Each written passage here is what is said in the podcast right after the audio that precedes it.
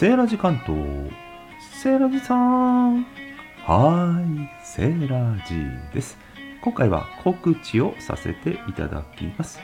昨日、マイダズさんとコラボさせていただきました。というのはですね、先日も挙げていますが、まーさんの七夕プレゼント企画、もう一つの七夕、あの台本をですね、2人で朗読させていただきました。声劇風になっております。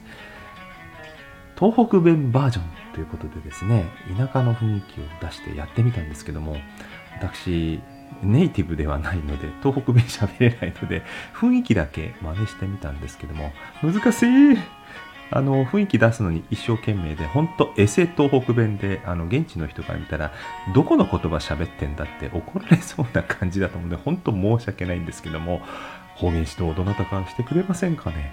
うん。ということで、まあ、とりあえずやってますけども、雰囲気出すのに一生懸命で、設定の22歳をすっかり忘れておりました。